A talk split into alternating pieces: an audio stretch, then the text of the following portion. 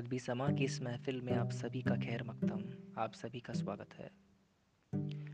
आने वाले पॉडकास्ट के एपिसोड्स में मैं आपको हिंदी, उर्दू की गज़लें, नज़में, कविताएँ सुनाऊँगा।